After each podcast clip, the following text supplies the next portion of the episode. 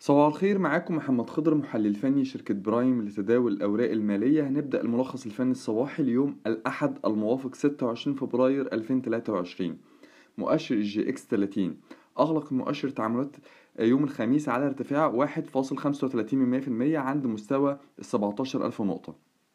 إحنا شايفين إن من الضروري إن مؤشر ال EGX 30 يخترق منطقة المقاومة الحالية ما بين ال 17100 إلى ال 17400 عشان نضمن استمرار الاتجاه الصاعد على المدى القصير.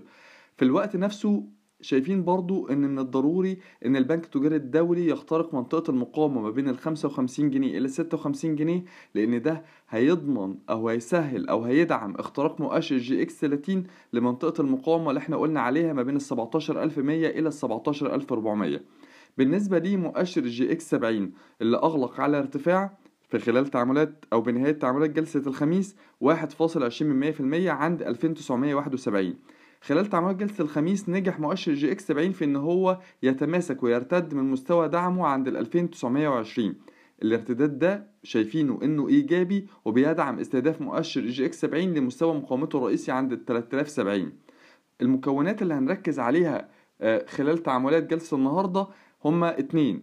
أول حاجة MM Group واللي خلال تعاملات جلسة الخميس قرب أو تداول حوالين مستوى دعمه المهم عند الأربعة جنيه تلاتين واللي شايفين إن هو من الضروري إن هو يحافظ على مستوى دعمه عند الأربعة جنيه تلاتين عشان يضمن استمرار اتجاهه الصاعد على المدى القصير. يبقى اللي نركز عليه في MM Group هو مستوى الدعم الهام عند الأربعة جنيه تلاتين. تاني مكون هو دايس واللي اتحرك حوالين مستوى دعمه عند الأربعة وأربعين قرش.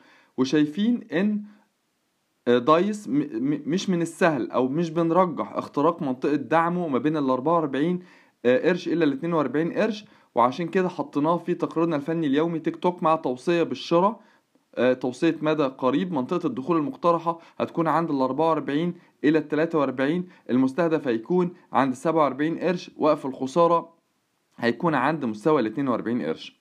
شكرا.